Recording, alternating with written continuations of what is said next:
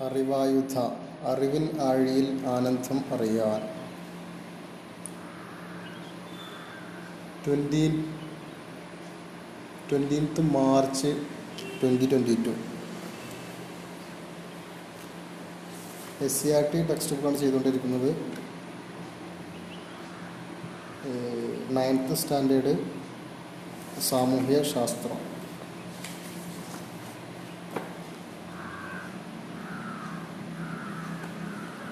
അതിലെ അധ്യായം നാല് മധ്യകാല ഇന്ത്യ രാജ്യസങ്കല്പവും ഭരണരീതിയും.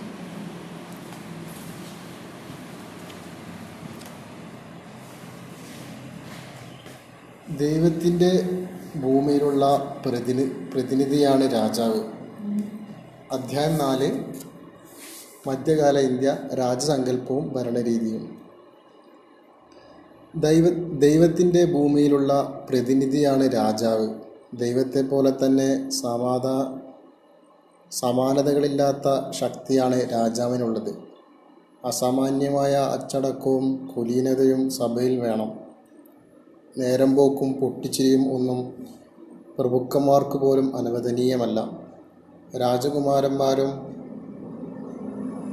സാമന്തരും സുൽത്താനു മുമ്പിൽ ഭവ്യതയോടെ നിൽക്കണം. രാജ്യസഭയിലുള്ളവർ ഉപചാര വസ്ത്രങ്ങൾ ശരിയായി ധരിച്ച് മുറയനുസരിച്ച് നിൽക്കണം.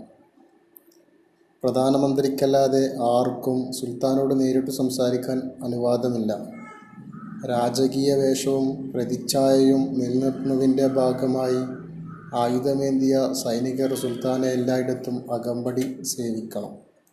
Tarikhi Firoz Shafi Ziauddin Barani C CE common era. CE ആയിരത്തി ഇരുന്നൂറ്റി ആറ് മുതൽ ആയിരത്തി അഞ്ഞൂറ്റി ഇരുപത്തി വരെ ഡൽഹി ആസ്ഥാനമാക്കി ഭരണം നടത്തിയിരുന്ന സൽത്തനത്ത് രാജവംശത്തെപ്പറ്റി നിങ്ങൾ പഠിച്ചിട്ടുണ്ടല്ലോ. മംലൂക്ക് ഗൽജ് തുഗ്ലക് സയ്യിദ് ലോധി എന്നിവയാണ് സൽത്തനത്ത് കാലത്ത് ഭരണം നടത്തിയത്. സൽത്തനത്ത് കാലത്ത് ഭരണം ആരൊക്കെ നടത്തിയിരുന്നത്? സൽത്തനത്ത് കാലത്ത് മംലൂക്ക് ഖൽജി തുഗ്ലക് സെയ്യദ് ലോധി മംലൂക്ക് അടിമ. മംലൂക്ക് എന്ന് പറഞ്ഞാൽ അടിമ എന്നാണ് അർത്ഥം. മംലൂക്ക് വംശത്തിലെ പ്രമുഖനായിരുന്ന ബൽബാന്റെ രാ രാജാധികാരത്തെക്കുറിച്ചുള്ള കാഴ്ചപ്പാടാണ് ചരിത്രകാരനായ സിയാവുദ്ദീൻ ബറാനി വിവരിക്കുന്നത്. ഇന്ത്യൻ ഭരണരംഗത്ത് കേന്ദ്രീകൃത രാജഭരണ രീതിയാണ് സുൽത്താൻമാർ നടപ്പിലാക്കിയത്. അതിന്റെ പ്രധാന സവിശേഷതകൾ എന്തെല്ലാമെന്ന് പരിശോധിക്കാം. തുർക്കി പാരമ്പര്യത്തിന്റെ സ്വാധീനം. ഭരണത്തിന്റെയും സൈന്യത്തിന്റെയും നീതിന്യായത്തിന്റെയും തലവൻ സുൽത്താനായിരുന്നു. ഭരണകാര്യങ്ങളിൽ സുൽത്താനെ സഹായിക്കുന്നതിന് നിരവധി മന്ത്രിമാരും ഉദ്യോഗസ്ഥരും ഉണ്ടായിരുന്നു. കൃത്യമായ പിന്തുടർച്ചാ നിയമം ഉണ്ടായിരുന്നില്ല.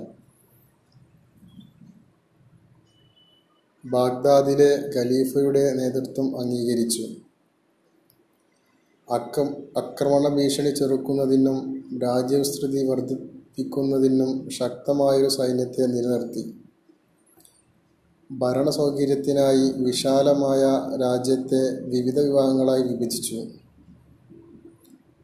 ഗ്രാമതലത്തിൽ പ്രാദേശിക നിയമങ്ങളാണ് നിലനിന്നിരുന്നത്. തുർക്കി പാരമ്പര്യം. രാജാവ് ദൈവതുല്യനാണ് എന്ന കാഴ്ചപ്പാടാണ് തുർക്കി പാരമ്പര്യം മുന്നോട്ട് വെക്കുന്നത്. സർവശക്തനും പരമാധികാരിയും നീതിമാനുമായ ദൈവത്തിന്റെ സ്ഥാനമാണ് രാജാവിനുള്ളത്. ഈ കാഴ്ചപ്പാടിൽ നിന്നാണ് അനിയന്ത്രിത രാജാധികാരം എന്ന ആശയം ഉടലെടുത്തത്. കുടുംബതലവൻ കുടുംബാംഗങ്ങളെ നിയന്ത്രിക്കുന്നത് പോലെ രാജാവ് ഭരണം നടത്തുന്നു. അദ്ദേഹത്തിന്റെ തീരുമാനങ്ങൾ അംഗങ്ങൾ ചോദ്യം ചെയ്യില്ല.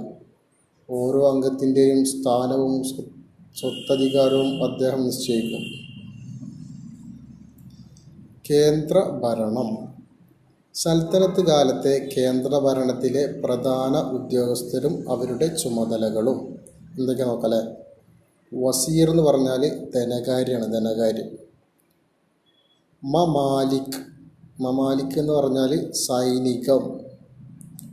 മുഖ്യ സദർ നീതിന്യായം. ദിവാൻ ഇ ഇൻഷ.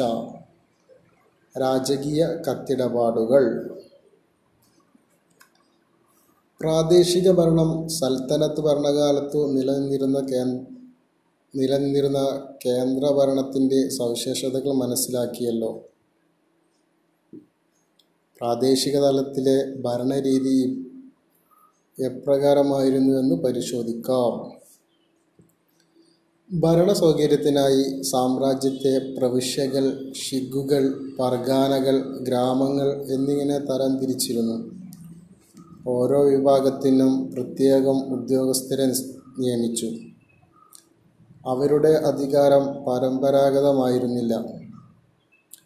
ക്രമസമാധാന പാലനം നീതിന്യായ നിർവഹണം ഭൂനികുതി പിരിക്കൽ സൈനിക സംഘാടനം എന്നിവ അവരുടെ ചുമതലയായിരുന്നു.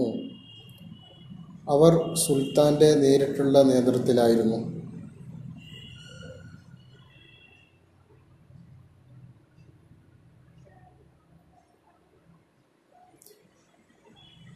എന്നാൽ ഗ്രാമഭരണത്തിൽ സുൽത്താൻമാർ നേരിട്ട് ഇടപെടാ ഇടപെട്ടിരുന്നില്ല. ഇക്ത സമ്പ്രദായം. സൽത്തനത്ത് ഭരണത്തിന്റെ തുടക്കത്തിൽ രാജ്യത്തെ പല ഭാഗങ്ങളായി വിഭജിച്ച് സൈനിക മേധാവികളായ പ്രഭുക്കന്മാരെ ഏൽപ്പിച്ചു. ഈ പ്രദേശങ്ങൾ ഇക്ത എന്നും ഇവ കൈവശം വെച്ചിരുന്നവർ ഇക്തദാർ മുക്തി വാലി എന്നീ പേരുകളിലും അറിയപ്പെട്ടു. ഇഖ്തദാർ മുക്തി വാലി എന്നീ പേരുകളിലും അറിയപ്പെട്ടു. ഇവിടങ്ങളിലെ നികുതി പിരിവിന്റെയും ക്രമ ക്രമസമാധാന പാലനത്തിന്റെയും ചുമതല ഇഖ്തദാർമാർക്കായിരുന്നു. കൂടാതെ അവർ സ്വന്തമായി ഒരു സൈന്യത്തെ നിലനിർത്തണമായിരുന്നു. പിരിച്ചെടുക്കുന്ന പിരിച്ചെടുക്കുന്ന തുകയുടെ ഒരു ഭാഗം സ്വന്തം ചെലവിനും ബാക്കി ഭരണനിർവഹണത്തിനും ഉപയോഗിച്ചു. എന്നാൽ അവർക്ക് സ്വതന്ത്രമായ അധികാരം നൽകിയിരുന്നില്ല. കേന്ദ്രഭരണം ശക്തിയാർജിച്ചതോടെ ഇക്തദാർമാരുടെ അധികാരം നിയന്ത്രിക്കപ്പെട്ടു. ഇക്തകളാണ് പിന്നീട് പ്രവിശ്യകളായി രൂപപ്പെട്ടത്. പ്രാദേശിക ഭരണം നേരത്തെ കേന്ദ്രഭരണം പറഞ്ഞു. ഇനി പ്രാദേശിക ഭരണം പറയുന്നത്. സൽത്തനത്ത് കാലത്തെ പ്രാദേശിക ഭരണ വിഭാഗങ്ങളും അവരുടെ ചുമതല വഹിച്ചിരുന്ന ഉദ്യോഗസ്ഥരും. പ്രവിശ്യ മുക്തി അല്ലെങ്കിൽ വാലി ഷിഖ് ഷിഖ്ദാർ പർഗാന അമിൽ ഗ്രാമം മുക്കദം. സൽത്തനത്ത് കാലഘട്ടത്തിൽ സ്ഥാപിക്കപ്പെട്ട ദൗലത്താബാദ് കോട്ട അതിന്റെ ഒരു ചിത്രം കൊടുത്തിട്ടുണ്ട്. അടുത്തത് ഹെഡിങ് കമ്പോള പരിഷ്കരണം. ഡൽഹിയിലെ സൽത്തനത്ത് ഭരണം സൈനിക ശക്തിയിലധിഷ്ഠിതമായിരുന്നു സുശക്തമായ ഒരു സൈന്യത്തെ സദാ സന്നദ്ധമാക്കി നിർത്താൻ സുൽത്താൻമാർ ശ്രദ്ധിച്ചിരുന്നു. അലാവുദ്ദീൻ ഖൽജി കുറഞ്ഞ ചെലവിൽ വലിയൊരു സൈന്യത്തെ നിലനിർത്തുക എന്ന ഉദ്ദേശത്തോടു കൂടി നടപ്പിലാക്കിയ പരിഷ്കരണമാണ് കമ്പോള നിയന്ത്രണം. കമ്പോള നിയന്ത്രണം എന്താണ്? അലാവുദ്ദീൻ ഖിൽജി കുറഞ്ഞ ചെലവിൽ വലിയൊരു സൈന്യത്തെ നിലനിർത്തുക എന്ന ഉദ്ദേശത്തോടു കൂടി നടപ്പിലാക്കിയ പരിഷ്കരണമാണ് കമ്പോള നിയന്ത്രണം. സൈനിക ചെലവ് കുറയ്ക്കാൻ അവശ്യ സാധനങ്ങളുടെ വില നിയന്ത്രിക്കേണ്ടത് അനിവാര്യമായിരുന്നു. ഇതിന്റെ ഭാഗമായി അവശ്യ സാധനങ്ങളുടെ വില സർക്കാർ നിശ്ചയിച്ചു. ആ വിലക്കു സാധനങ്ങൾ വിൽക്കാൻ വ്യാപാരികൾ നിർബന്ധിതരായി. പൂഴ്ത്തിവെപ്പും കരിഞ്ചന്തയും നടത്തുന്നവർക്ക് കഠിനം ശിക്ഷ നൽകി. അളവുകളും തൂക്കങ്ങളും ഏകീകരിച്ചു. സർക്കാർ ധാന്യപ്പുരകൾ സ്ഥാപിക്കുകയും കർഷകരിൽ നിന്ന് ധാന്യങ്ങൾ വാങ്ങി സൂക്ഷിക്കുകയും ക്ഷാമകാലങ്ങളിൽ മിതമായ വിലക്ക് വിതരണം ചെയ്യുകയും ചെയ്തു. കമ്പോള നിയമങ്ങൾ കർശനമായി നടപ്പിലാക്കാൻ ഉദ്യോഗസ്ഥരെ നിയമിച്ചു. തത്ഫലമായി സൈനികർക്ക് കുറഞ്ഞ വിലക്ക് സാധനങ്ങൾ വാങ്ങാൻ കഴിഞ്ഞു. അപ്പോൾ ഉയർന്ന ശമ്പളം അവർക്ക് നൽകേണ്ട ആവശ്യം ഉണ്ടായില്ല. ഇത്തരം നടപടികളിലൂടെ സുൽത്താൻ സൈനിക ചെലവ് കുറക്കുകയും അതിലൂടെ ലഭിച്ച വരുമാനം കൊണ്ട് സൈനികരുടെ എണ്ണം വർദ്ധിപ്പിക്കുകയും ചെയ്തു. മുഗൾ ഭരണം. അർദ് കഥാനക് ആയിരത്തി അറുന്നൂ അറുന്നൂറ്റി അഞ്ച് സി. ഇ ബനാർസിദാസ് അതിനൊരു ചെറിയ കുറിപ്പ് കൊടുത്തിട്ടുണ്ട് വായിച്ചു. കാർത്തിക മാസത്തിൽ മഴ മാറിയ ഒരു ദിനത്തിലാണ് മഹാനായ ചക്രവർത്തി ചക്രവർത്തി അക്ബർ ഷാഹി ജലാൽ ചക്രവർത്തിയുടെ പേരാണ്. അക്ബർ ഷാഹി ജലാൽ മഹാനായ ചക്രവർത്തി ആഗ്രയിൽ അന്ത്യശ്വാസം വലിച്ചത്. മരണവാർത്ത കാട്ടുതീ പോലെ നാടെങ്ങും പരന്നു. ഇടയനില്ലാതെ അനാഥരാക്കപ്പെട്ടതായി ജനത്തിന് തോന്നി. ഭീതി നാടെങ്ങും ദൃശ്യമായി. മുഖം വിവരണമായി വാർത്ത കേട്ടപ്പോൾ ഞാൻ എന്റെ വീട്ടിലെ ഉമ്മറപ്പടിയിലിരിക്കുകയായിരുന്നു. എനിക്ക് തല ചുറ്റുന്നത് പോലെ തോന്നുകയും സമനില നഷ്ടപ്പെട്ട് മറിഞ്ഞു വീഴുകയും ചെയ്തു. എല്ലാവരും വീടുകളുടെ വാതിലുകൾ അടച്ചു. കച്ചവടങ്ങൾ പീടികകൾ അടച്ചു. കച്ചവടക്കാർ പീടികൾ അടച്ചു. സ്വർണവും വിലപ്പെട്ട സാധനങ്ങളും പലരും മണ്ണിൽ കുഴിച്ചിടാൻ തുടങ്ങി. ധനവാൻ മുഷിഞ്ഞ വസ്ത്രമണിഞ്ഞ് ദരിദ്രനാവാൻ ശ്രമിച്ചു. ഉടയാടകളിൽ നിന്ന് ദരിദ്രനെയും പണക്കാരനെയും തിരിച്ചറിയാനാവാതെ വന്നു.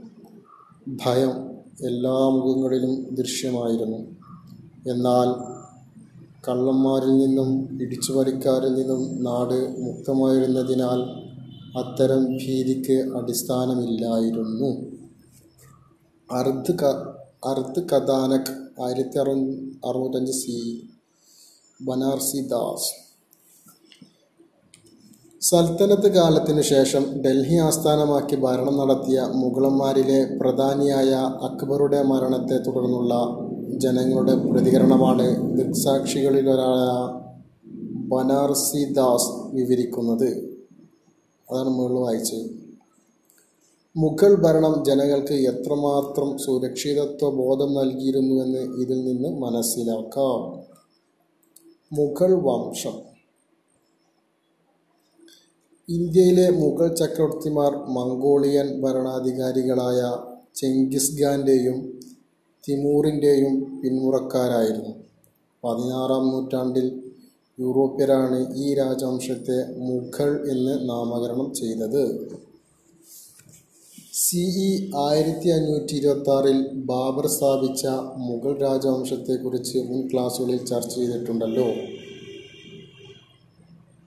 ആയിരത്തി അഞ്ഞൂറ്റി ഇരുപത്തി മുഗൾ രാജവംശം സ്ഥാപിതമായത്. ദക്ഷിണേന്ത്യയിലെ ചില ഭാഗങ്ങൾ ഒഴിച്ച് ഇന്ത്യൻ ഉപഭൂഖണ്ഡത്തിലെ ഭൂരിഭാഗം പ്രദേശങ്ങളും രാഷ്ട്രീയമായി ഏകീകരിക്കാൻ മുഗൾ ഭരണത്തിന് കഴിഞ്ഞു. ഭരണരംഗത്ത് അടിസ്ഥാനപരമായ മാറ്റങ്ങൾ അക്കാലത്തുണ്ടായി. മുഗൾ കാലഘട്ടത്തെ ഭരണവ്യവസ്ഥയെക്കുറിച്ച് അറിയാൻ സഹായിക്കുന്ന പ്രധാന സ്രോതസ്സുകളിലൊന്നാണ് അബുൽ ഫസൽ രചിച്ച അക്ബർ നാമ മുഗൾ ഭരണത്തിന്റെ സവിശേഷതകൾ എന്തെല്ലാമെന്ന് പരിശോധിക്കാം. രാജാധികാരം ദൈവത്തെ ദൈവദത്തമായിരുന്നു. തുർക്കി മംഗോൾ സമ്പ്രദായങ്ങളുടെ സ്വാധീനം. എല്ലാ അധികാരവും രാജാവിൽ കേന്ദ്രീകരിച്ചിരുന്നു. സൈനിക ശക്തിയിൽ അധിഷ്ഠിതമായിരുന്നു. മന്ത്രിമാരും ഉദ്യോഗസ്ഥരും മരണത്തെ സഹായിച്ചു. പ്രാദേശിക ഭരണം നിലനിന്നിരുന്നു.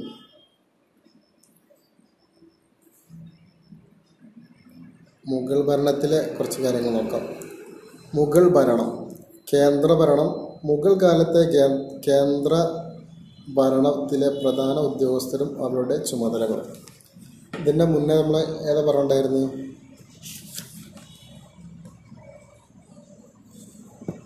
സൽത്തനത്ത് ഭരണത്തിൽ സൽത്തനത്ത് കാലഘട്ടത്തെ കേന്ദ്രഭരണം അതിന്റെ പ്രത്യേകം പറഞ്ഞിട്ടുണ്ടായിരുന്നു ഇത് മുഗൾ ഭരണത്തിലെ കേന്ദ്രഭരണ പ്രദേശ കേന്ദ്രം അതിന്റെ ഭരണം നടത്തിയിരുന്ന ആളുകൾ. മുഗൾ കാലത്തെ കേന്ദ്രഭരണത്തിലെ പ്രധാന ഉദ്യോഗസ്ഥരും അവരുടെ ചുമതലകളും വക്കീൽ. വക്കീൽ എന്ന് പറഞ്ഞാൽ പ്രധാനമന്ത്രി. വസീർ എന്ന് പറഞ്ഞാൽ ധനകാര്യം. സദർ എന്ന് പറഞ്ഞാൽ നീതി ന്യായം മിർബക്ഷി മിർബക്ഷി എന്ന് പറഞ്ഞാൽ സൈനികം. ഇനി അടുത്തത് പ്രാദേശികം. മുഗൾ കാലഘ കാലത്തെ പ്രാദേശിക ഭരണ വിഭാഗങ്ങളും അവയുടെ ചുമതല വഹിച്ചിരുന്ന ഉദ്യോഗസ്ഥരും. സുബ എന്ന് പറഞ്ഞാൽ സുബേദാർ സർക്കാർ ഫൗജ്ദാൻ. പർഗാന എന്ന് പറഞ്ഞാൽ ഷിഖ്ദാർ ഗ്രാമം ചൗധരി. പട്ടണം കുത്തുവാൾ അക്ബറുടെ കാലഘട്ടത്തിൽ നിർമ്മിക്കപ്പെട്ട ആഗ്ര കോട്ട. അതിന്റെ ചിത്രം കൊടുത്തിട്ടുണ്ട് ആഗ്ര കോട്ടയുടെ. പ്രാദേശിക ഭരണം. പ്രാദേശിക ഭരണത്തിലും മുഗൾ ചക്രവർത്തിമാർ പ്രത്യേക ശ്രദ്ധ നൽകിയിരുന്നു. ഭരണ സൗകര്യത്തിനായി രാജ്യത്തെ സുബകൾ സർക്കാരുകൾ പർഗാനകൾ ഗ്രാമങ്ങൾ എന്നിങ്ങനെ വിവിധ വിഭാഗങ്ങളായി തിരിച്ചിരുന്നു.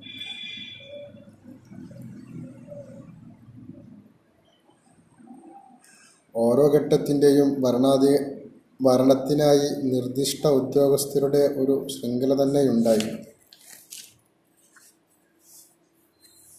നികുതി പിരിവ് നീതിന്യായ നിർവഹണം സൈനിക മേൽനോട്ടം എന്നിവ അവരുടെ ചുമതലയായിരുന്നു.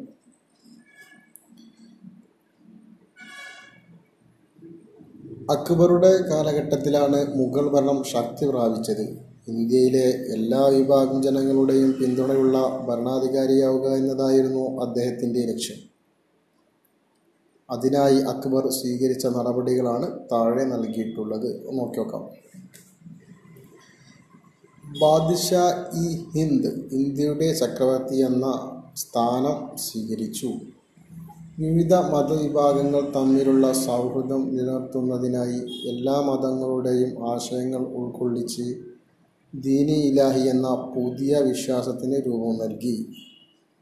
രജപുത്രരായ രാജ തോഡർമാൾ ബീർബൽ മാൻസിംഗ് തുടങ്ങിയവരെ ഉയർന്ന ഉദ്യോഗങ്ങളിൽ നിന്ന് നിയമിച്ചു. രജപുത്ര സ്ത്രീകളെ അക്ബറും ബന്ധുക്കളും വിവാഹം കഴിച്ചു. വിവിധ വിഭാഗങ്ങളെ ഉൾപ്പെടുത്തി സൈന്യത്തെ ശക്തിപ്പെടുത്തി. ഇന്ത്യ ആയിരത്തി അറുന്നൂറ്റഞ്ചിൽ അക്ബറിന്റെ സുബകൾ അതിന്റെ മാപ്പ് കൊടുത്തിട്ടുണ്ട്. അതിൽ പതിനെട്ട് സുബകളാണുള്ളത്. ഏതൊക്കെയാണെന്ന് നോക്കാമല്ലേ ഒന്ന് കാബൂൾ രണ്ട് ലാഹോർ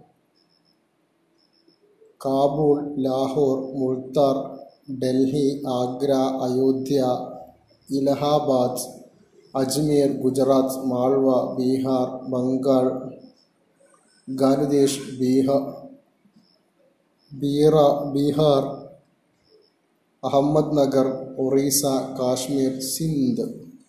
ഇത്രയും സ്ഥലങ്ങളാണ് കൊടുത്തുള്ളത്. അടുത്തത് ദീനെ ഇലാഹി തൗഹീദി ഇലാഹി. ദീനി ഇലാഹി അല്ലെങ്കിൽ തൗഹീദ ഇലാഹി. രാജ്യത്ത് വിവിധ വിഭാഗം ജനങ്ങൾക്കിടയിൽ സമാധാനവും സൗഹൃദവും ഐക്യവും വളർത്തിയെടുക്കാൻ അക്ബർ ആഗ്രഹിച്ചു. ആശയപരമായ സംവാദങ്ങൾ നടത്തുന്നതിനായി അദ്ദേഹം തലസ്ഥാനമായ ഫത്തേപൂർ സിക്രിയിൽ ഇബാദത്ത് ഗാന ഇബാദത്ത് ഗാന നിർമ്മിച്ചു.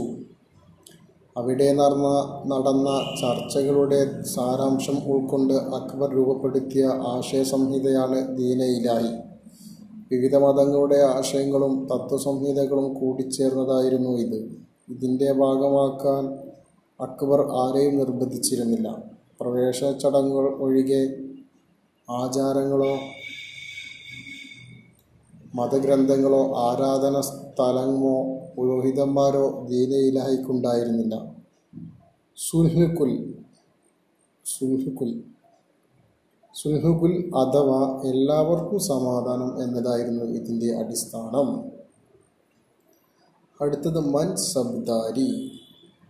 ശക്തമായ സൈനിക സംവിധാനമായിരുന്നു മുഗൾ ഭരണത്തിന്റെ അടിത്തറ. ഭരണം നിലനിർത്താനും സാമ്രാജ്യം വിപുലപ്പെടുത്താനും ചക്രവർത്തിക്ക് സൈനിക ശക്തിയോടൊപ്പം പ്രഭുക്കന്മാരുടെയും ഉദ്യോഗസ്ഥരുടെയും പിന്തുണ ആവശ്യമായിരുന്നു. ഈ ലക്ഷ്യം കൈവരിക്കാൻ അക്ബർ സ്വീകരിച്ച സമ്പ്രദായമാണ് മൻസബ്ദാരി. മാൻസബ് എന്ന പദം കൊണ്ട് മുഗൾ സൈനിക ഉദ്യോഗസ്ഥന്റെ പദവിയാണ് അർത്ഥമാക്കിയിരുന്നത്. ഈ പദവി വഹിച്ചിരുന്നവർ മാൻസബ്ദാർ എന്നറിയപ്പെട്ടു. മാൻസബ്ദാരി എന്ന സമ്പ്രദായത്തിലൂടെ ഉദ്യോഗസ്ഥരുടെ പദവി ശമ്പളം സൈനിക ഉത്തരവാദിത്തം എന്നിവ തരംതിരിച്ച് നിർണയിച്ചു.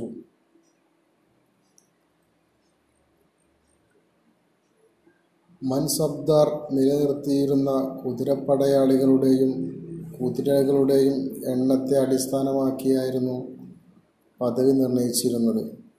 മുപ്പതിൽ പരം പദവികളിലായി പത്ത് മുതൽ പതിനായിരം വരെ കുതിരകളുടെ മൻസബ്ദാർമാർ അക്ബറുടെ സൈന്യത്തിലുണ്ടായിരുന്നു. ഓരോ മൻസബിനും രണ്ട് ഉപവിഭാഗം ഉണ്ടായിരുന്നു. ഇവ സദ് എന്നും സവർ എന്നും അറിയപ്പെട്ടു. സദ് എന്ന വാക്കിന് വ്യക്തി എന്നാണ് അർത്ഥം. അത് സൈന്യത്തിൽ ഒരു വ്യക്തിയുടെ സ്ഥാനവും വേതനവും നിജപ്പെടുത്തുന്നു. സവർ ഒരാൾ സംരക്ഷിക്കേണ്ട കുതിരപ്പടയാളികളുടെ എണ്ണം സൂചിപ്പിക്കുന്നു. ജാഗിർദാരി. മുഗൾ ചക്രവർത്തിമാർ ഭരണം കാര്യക്ഷമമാക്കുന്നതിനായി നടപ്പാക്കിയ മറ്റൊരു പരിഷ്കരണമാണ് ജാഗിർദാരി. സൽത്തനത്ത് കാലത്തെ ഇക്കത്തയുടെ ഉയർന്ന രൂപമാണ് ജാഗിർദാരി. മൻസബ്ദാർമാർക്ക് ശമ്പളത്തിന് പകരമായി ഭൂമി പതിച്ചു നൽകുക നൽകുന്ന സമ്പ്രദായമാണിത്. ഇങ്ങനെ നൽകപ്പെട്ട ഭൂമി ജാഗിർ. ജാഗിർ എന്നറിയപ്പെട്ടു. ജാഗിർ ഭൂമിയുടെ കൈവശാവകാശം മാത്രമാണ് ഉദ്യോഗസ്ഥർക്ക് നൽകിയിരുന്നത്. അവരെ ജാഗീർദാർമാർ എന്ന് വിളിച്ചിരുന്നു. ഇക്ത സമ്പ്രദായത്തിലേതുപോലെ ജാഗീർ സമ്പ്രദായത്തിലും ജാഗീർദാർമാർ അവർക്ക് ലഭിച്ച ഭൂമിയിൽ താമസിക്കുകയോ ഭരണനിർവഹണം നടത്തുകയോ ചെയ്തിരുന്നില്ല. ജാഗീർദാരി പദവി പരമ്പരാഗതമായിരുന്നില്ല. അവരെ രാജാവ് സ്ഥലം മാറ്റി നിയമിച്ചിരുന്നു. നിശ്ചിത ഭൂമിയിലെ നികുതി പിരിച്ചെടുത്ത് ഉപയോഗിക്കുക എന്നത് മാത്രമായിരുന്നു അവരുടെ അധികാരം. അടുത്തത് ചോള ഭരണം. സി ഇ ഒമ്പതാം നൂറ്റാണ്ട് മുതൽ പതിനാലാം നൂറ്റാണ്ട് വരെയുള്ള കാലഘട്ടത്തിലെ ദക്ഷിണേന്ത്യയിലെ പ്രധാനപ്പെട്ട രാഷ്ട്രീയ ശക്തിയായിരുന്നു ചോളന്മാർ. പരമാധികാരിയായ രാജാവ് ഉപദേശകരായ മന്ത്രിമാർ ഉദ്യോഗസ്ഥർ തുടങ്ങിയവർ ചേർന്ന ഒരു കേന്ദ്ര ഭരണകൂടമാണ് രാജഭരണം നിർവഹിച്ചിരുന്നത്. രാജഭരണത്തിന്റെ പിന്തുടർച്ചാവകാശം മക്കത്തായമ അനുസരിച്ചായിരുന്നു. രാജശാസനങ്ങളിലൂടെയായിരുന്നു ഭരണം നിയന്ത്രിക്കപ്പെട്ടിരുന്നത്. ഒലൈനയാഗം. ഒലൈനയാഗം എന്നറിയപ്പെട്ടിരുന്ന പ്രധാന ഉദ്യോഗസ്ഥനാണ് രാജശാസനങ്ങൾ മറ്റുദ്യോഗസ്ഥർക്ക് എത്തിച്ചു കൊടുത്തിരുന്നത്. ശക്തമായ നാവികപ്പടയോടുകൂടിയ സൈനിക സംവിധാനമായിരുന്നു ചോളഭരണത്തിന്റെ മറ്റൊരു സവിശേഷത. നാവിക ശക്തി ചോള രാജാക്കന്മാർ സുശക്തമായ ഒരു സൈന്യത്തെ സംഘടിപ്പിച്ചിരുന്നു. അക്കാലത്തെ ഏറ്റവും ശക്തമായ നാവിക ശക്തി ചോളന്മാരുടേതായിരുന്നു. ബംഗാൾ ഉൾക്കടൽ ചോളന്മാരുടെ തടാകം എന്നാണ് അറിയപ്പെട്ടത് മലേഷ്യ ഇന്തോനേഷ്യ സിലോൺ മുതലായ പ്രദേശങ്ങളിലേക്ക് ചോള സാമ്രാജ്യത്തിന്റെ വിസ്തൃതി വ്യാപിച്ചിരുന്നു. അതിന്റെ പ്രധാന കാരണം അവരുടെ നാവിക മേധാവിത്വമായിരുന്നു. അടുത്തത് ഗ്രാമ സ്വയംഭരണം. ഉത്തരമേറൂർ ചതുർവേദി മംഗലം ഗ്രാമസഭാ മന്ദിരത്തിൽ ചേർന്ന പൊതുസഭയിൽ കൂടിയാലോചിച്ച് കൈക്കൊണ്ടിട്ടുള്ള തീരുമാനം.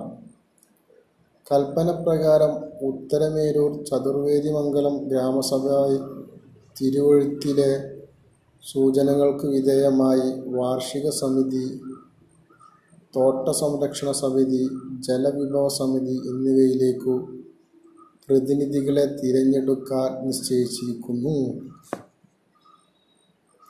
ഉത്തരമേരൂർ ശാസനത്തിലെ ഒരു ഭാഗം അതാണ് മുകളിൽ പറഞ്ഞിട്ടുള്ളത് ചോളഭരണത്തിന്റെ പ്രധാന സവിശേഷതയായ ഗ്രാമ ഗ്രാമസ്വയംഭരണത്തെക്കുറിച്ച് പ്രതിപാദിക്കുന്ന ഉത്തരമേരൂർ ശാസനത്തിൽ നിന്നുള്ള പരാമർശമാണ് മുകളിൽ നൽകിയിരിക്കുന്നത്. ചോളഭരണകാലത്തെ ഗ്രാമ സ്വയംഭരണത്തിന്റെ സവിശേഷതകൾ എന്തെല്ലാമാണെന്ന് നോക്കാം.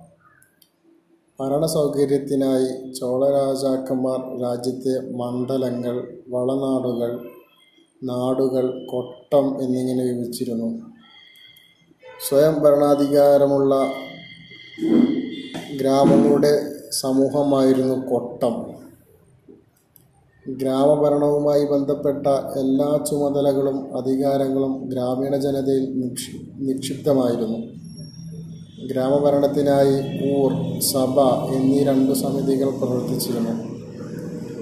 ഗ്രാമത്തിലെ എല്ലാ ജനങ്ങളും ഉൾപ്പെടുന്നതാണ് ഊർ.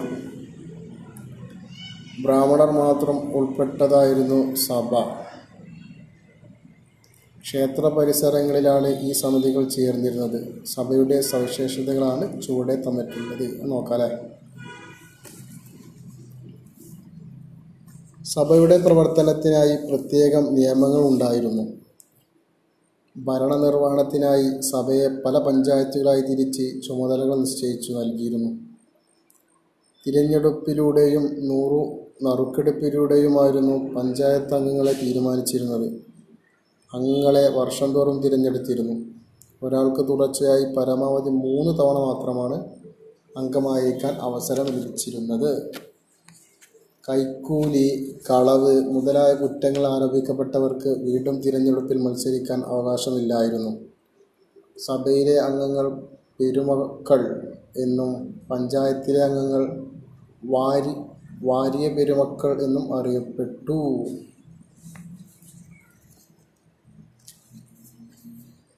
ചോളന്മാർ ചോളരാജാക്കന്മാരിൽ പ്രഗത്ഭരായിരുന്നു രാജരാജ ചോളനും രാജേന്ദ്ര ചോളനും. ചോളരാജവംശത്തിന് ഒരു സ്ഥിര സൈന്യവും നാവികസേനയും ഭരണ സംവിധാനവും കൈവന്നത് ഇവരുടെ ഭരണകാലത്താണ്. തഞ്ചാവൂരിലെ രാജരാജേശ്വര ക്ഷേത്രം പണികഴിപ്പിച്ചതും ശ്രീലങ്ക കീഴടക്കിയതും രാജരാജന്റെ കാലത്താണ്. ഗംഗന്മാരെ കീഴടക്കിയതിന്റെ ഓർമ്മയ്ക്കായി രാജേന്ദ്ര ചോളൻ ഗംഗൈകൊണ്ട ചോളൻ എന്ന ബിരുദം സ്വീകരിച്ചു.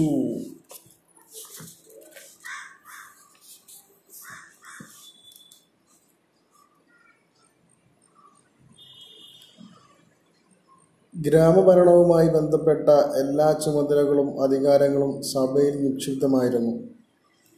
അവയുടെ അധികാരങ്ങൾ എന്തെല്ലാമായിരുന്നു എന്ന് നോക്കാം. ക്ഷേത്രങ്ങൾക്ക് വേണ്ടി ഭൂമി സ്വീകരിക്കുക. ഭൂമി അളന്ന് തിട്ടപ്പെടുത്തി നികുതി വിരിക്കുക ജനക്ഷേമത്തിന് വേണ്ടിയുള്ള മരാമത്ത് പണികൾ നടത്തുക. രേഖകളും കണക്കുകളും സൂക്ഷിക്കുക. ഗ്രാമത്തിലെ നീതിന്യായഭരണം നിർവഹിക്കുക.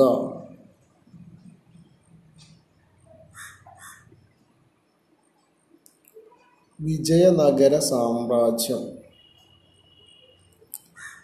അതീവ ശ്രദ്ധയോടും അധികാരത്തിനനുസരിച്ചും സജ്ജനങ്ങളെ സംരക്ഷിക്കുകയും ദുഷ്ടരെ ശിക്ഷിക്കുകയും ചെയ്യുന്ന ജോലി നിങ്ങൾ ഏറ്റെടുക്കണം. നിങ്ങൾ കാണുന്നതും കേൾക്കുന്നതും കേൾക്കുന്നതുമായ ഒന്നും അവഗണിക്കുകയും അവഗണിക്കുകയുമരുത്.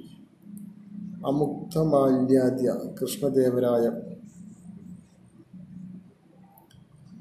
ദക്ഷിണേന്ത്യയിൽ ഭരണം നടത്തിയ വിജയ വിജയനഗര സാമ്രാജ്യത്തെക്കുറിച്ച് മുൻ ക്ലാസ്സുകളിൽ ചർച്ച ചെയ്ത് ഓർക്കുമല്ലോ. ഒരു ഭരണവ്യവസ്ഥയിൽ രാജാവിന് എത്രമാത്രം പ്രാധാന്യമുണ്ടെന്ന് സൂചിപ്പിക്കുന്ന കൃഷ്ണദേവരായരുടെ വരികളാണ് മുകളിൽ കൊടുത്തിരിക്കുന്നത്. കേന്ദ്രീകൃത രാജഭരണമായിരുന്നു വിജയനഗര സാമ്രാജ്യത്തിൽ നിലനിന്നിരുന്നത്. ശക്തമായ സൈന്യത്തിന്റെ പിൻബലം രാജാവിനുണ്ടായിരുന്നു. ശത്രുക്കളിൽ നിന്ന് രാജ്യത്തെ രക്ഷിക്കുന്നതിനായി വിശാലമായ കോട്ടകൾ അവർ നിർമ്മിച്ചു. വിജയ വിജയനഗര സാമ്രാജ്യത്തിലെ കേന്ദ്രഭരണം നായങ്കര സമ്പ്രദായമെന്നും പ്രാദേശിക ഭരണം അയ്യങ്കാർ സമ്പ്രദായമെന്നും അറിയപ്പെട്ടു. അവയുടെ പ്രത്യേകതകൾ എന്തെല്ലാമെന്ന് നോക്കാം. നായങ്കര സമ്പ്രദായം. വിജയനഗര സാമ്രാജ്യത്തിൽ കേന്ദ്രഭരണത്തിന്റെ തലവൻ രാജാവായിരുന്നു. രാജാവിനെ സഹായിക്കാൻ മന്ത്രിമാരും രാജകീയ ഉദ്യോഗസ്ഥരും ഉണ്ടായിരുന്നു. താരതമ്യേന ചെറിയ സൈന്യമാണ് രാജാവിന്റെ നേരിട്ടുള്ള നിയന്ത്രണത്തിൽ ഉണ്ടായിരുന്നത്. പ്രവിശ്യ ഗവർണർമാർ തങ്ങളുടേതായ നിശ്ചിത സൈന്യത്തെ സൈന്യത്തെ സംരക്ഷിച്ചു നിലനിർത്തിയിരുന്നു. രാജാവ് ആവശ്യപ്പെടുമ്പോൾ അവർ സൈന്യത്തെ വിട്ടുകൊടുത്തിരുന്നു. സൈനിക മേധാവികൾ കൂടിയായിരുന്നു സൈനിക മേധാവികൾ കൂടിയായിരുന്ന ഇവർക്ക് രാജാവ് നായക് എന്ന പദവിയും നിശ്ചിത ഭൂമിയും നൽകിയിരുന്നു. കേന്ദ്രത്തിൽ നിലനിന്നിരുന്ന ഈ ഭരണരീതി നായങ്കര സമ്പ്രദായം എന്നറിയപ്പെട്ടു. അയ്യങ്കാർ സമ്പ്രദായം. ഭരണ സൗകര്യത്തിന് വേണ്ടി സാമ്രാജ്യത്തെ പ്രവിശ്യകൾ നാടുകൾ ഗ്രാമങ്ങൾ എന്നിങ്ങനെ പലതായി തിരിച്ചിരുന്നു. ഗ്രാമം ആയിരുന്നു അടിസ്ഥാന ഘടകം. ചോള ഭരണകാലത്ത് ഇതുപോലെ ഇവിടെയും ഗ്രാമസഭ ഗ്രാമസഭകൾ പ്രവർത്തിച്ചിരുന്നു. പരമ്പരാഗതമായി ഉദ്യോഗം വഹിച്ചു പോന്ന അയ്യങ്കാർമാരാണ് ദൈനംദിന ഗ്രാമഭരണം നിർവഹിച്ചിരുന്നത്. ഈ ഭരണരീതി അയ്യങ്കാർ സമ്പ്രദായം എന്നറിയപ്പെട്ടു. കേന്ദ്രഭരണത്തിലെ നായക പദവിക്കു സമാനമായിരുന്നു ഗ്രാമഭരണത്തിൽ അയ്യങ്കാർമാർക്കുള്ള സ്ഥാനം. അടുത്തത് വിജയനഗര രാജവംശം.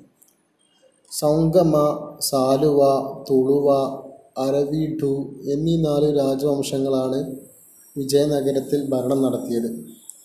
തുളുവ വംശത്തിലെ ഭരണാധികാരിയായിരുന്നു കൃഷ്ണദേവരായർ. മറാത്ത ഭരണം. പതിനേഴാം നൂറ്റാണ്ടിൽ ഇന്ത്യയിൽ ഭരണം നടത്തിയിരുന്ന മറാത്ത രാജ്യത്തെപ്പറ്റി നിങ്ങൾ നേരത്തെ മനസ്സിലാക്കിയിട്ടുണ്ടല്ലോ. മധ്യകാല ഇന്ത്യയിലെ മറ്റു ഭരണാധികാരികളെപ്പോലെ നിയമനിർമ്മാണം കാര്യനിർവഹണം നീതിന്യായം സൈന്യം തുടങ്ങിയ എല്ലാ അധികാരങ്ങളും മറാത്ത ഭരണത്തിൽ രാജാവായിരുന്നു നിയന്ത്രിച്ചിരുന്നത്. മറാത്തയിലെ ഭരണാധികാരിയായിരുന്ന ശിവജിയെ ഭരണത്തിൽ സഹായിച്ചിരുന്ന അഷ്ടപ്രധാൻ എന്ന സമിതിയിലെ വിവിധ മന്ത്രിമാരെയും അവരുടെ ചുമതലകളെയും മുറിച്ചു കുറിച്ചു പ്രതിപാദിക്കുന്ന ചിത്രം ശ്രദ്ധിക്കൂ. ഒരു ചിത്രം കൊടുത്തിട്ടുണ്ട്.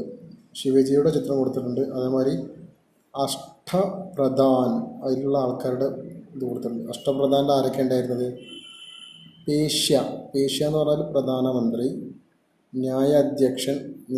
ന്യായാധ്യക്ഷൻ എന്ന് പറഞ്ഞാൽ മുഖ്യമന്ത്രി മുഖ്യ ന്യായാധിപൻ അമാത്യ എന്ന് പറഞ്ഞാൽ ധനകാര്യം സജീവൻ എന്ന് പറഞ്ഞാൽ രാജകീയ കത്തിടപാടുകൾ മന്ത്രി രാജാവിന്റെ പ്രൈവറ്റ് സെക്രട്ടറി പണ്ഡിത റാവു. പണ്ഡിത റാവു എന്ന് പറഞ്ഞാൽ മതകാര്യം ദാനധർമ്മം. സുമന്ത് എന്ന് പറഞ്ഞാൽ വിദേശകാര്യം സേനാപതി സൈനികം. ഇതിൽ നിന്ന് വിപുലമായ ഒരു മന്ത്രിസഭയുടെ പിന്തുണയുള്ള കേന്ദ്രീകൃത ഭരണമാണ് മറാത്ത ഭരണത്തിനുണ്ടായിരുന്നെന്ന് മനസ്സിലാക്കാം. മന്ത്രിമാർ ഉപദേശകർ ഉപദേശകർ മാത്രമായിരുന്നു. അവരുടെ പദവികൾ പരമ്പരാഗതമായിരുന്നില്ല. മറാത്ത ഭരണത്തിന്റെ മറ്റു ചില സവിശേഷതകൾ കൂടി പരിചയപ്പെടാം. ഉദ്യോഗസ്ഥരെക്കുറിച്ചും രാജ്യത്തെ രാജ്യകാര്യങ്ങളെക്കുറിച്ചും മനസ്സിലാക്കാൻ ശക്തമായ രഹസ്യാന്വേഷണ സംവിധാനം ഉപയോഗപ്പെടുത്തിയിരുന്നു. പ്രാദേശിക ഭരണം നിലനിന്നിരുന്നു. മറാത്ത ഭരണകാലത്തെ പ്രാദേശിക ഭരണം. മറാത്ത രാജ്യത്തെ ഭരണ സൗകര്യത്തിനായി വിവിധ വിഭാഗങ്ങളായി തിരിച്ചിരുന്നു. പ്രവിശ്യകൾ ജില്ലകൾ. ജില്ലകൾ എന്ന് പറഞ്ഞാൽ പ്രാന്തങ്ങൾ പർഗാനകൾ ഗ്രാമങ്ങൾ എന്നിവയായിരുന്നു അവ. ഉദ്യോഗസ്ഥരെ നിയമിച്ചിരുന്നത് രാജാവ് നേരിട്ടാണ്. ഇവ കൂടാതെ സ്വരാജ്യ മെകളൈ എന്നിങ്ങനെയും രാജ്യത്തെ രണ്ടായി വിഭജിച്ചിരുന്നു. മറാത്തക്കാരുടേതായ ഭൂപ്രദേശങ്ങളായിരുന്നു സ്വരാജ്യം. മറ്റുള്ളവരിൽ നിന്ന് ആക്രമിച്ച് കീഴടക്കിയ പ്രദേശങ്ങളാണ് മെഗളൈ മറാത്ത രാജ്യത്തിൽ നിന്നും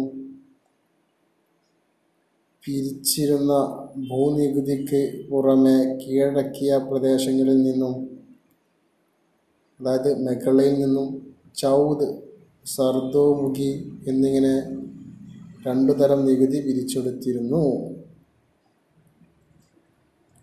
ഇന്ത്യയിൽ നില നിലവിലിരുന്ന ഭരണസമ്പ്രദായങ്ങളിൽ അടിസ്ഥാനപരമായ നിരവധി മാറ്റങ്ങൾ മധ്യകാലത്തുണ്ടായി. അന്നത്തെ ഭരണാധികാരികൾ ആവിഷ്കരിച്ച പല ഭരണസമ്പ്രദായങ്ങളുടെയും സ്വാധീനം പിൽക്കാല ഭരണരീതികളിൽ കാണാവുന്നതാണ്. ഛത്രപതി ആയിരത്തി അറുന്നൂറ്റി എഴുപത്തിനാലിൽ റായ്ക്കെട്ട് കോട്ടയിൽ വച്ചാണ് ശിവജിയുടെ സ്ഥാനാരോഹണം നടന്നത്. അതിനുശേഷം അദ്ദേഹം ഛത്രപതി എന്ന പേരു സ്വീകരിച്ചു. റായ്ഗഡ് കോട്ട അതിന്റെ ചിത്രം കൊടുത്തിട്ടുണ്ട്. റായ്ഗഡ് കോട്ടയുടെ അടുത്തൊരു ഫ്ലോ ചാർട്ടാണ് മധ്യകാല ഇന്ത്യ രാജസങ്കല്പവും ഭരണരീതിയും. സൽത്തനത്ത് ഭരണം മുഗൾ ഭരണം ചോള ഭരണം വിജയനഗര ഭരണം മറാത്ത ഭരണം. അതിൽ സൽത്തനത്ത് ഭരണത്തിന്റെ കീഴിൽ കേന്ദ്ര ഭരണം പ്രാദേശിക ഭരണം ഇക്ത സമ്പ്രദായം കമ്പോള പരിഷ്കരണം. മുഗൾ ഭരണത്തിന്റെ കീഴിൽ കേന്ദ്ര ഭരണം പ്രാദേശിക ഭരണം ദീന ഇലാഹി മാൻ സബ്ദാരി ജാഗീർദാരി. ചോള ഭരണത്തിന്റെ കീഴിൽ കേന്ദ്ര ഭരണം ഗ്രാമ സ്വയംഭരണം. വിജയനഗര ഭരണത്തിന്റെ കീഴിൽ കേന്ദ്ര ഭരണം അതായത് നായങ്കര സമ്പ്രദായം പ്രാദേശിക ഭരണം അയ്യങ്കാർ സമ്പ്രദായം. അടുത്തത് മറാത്ത ഭരണം. കേന്ദ്ര ഭരണം അഷ്ടപ്രധാൻ പ്രാദേശിക ഭരണം.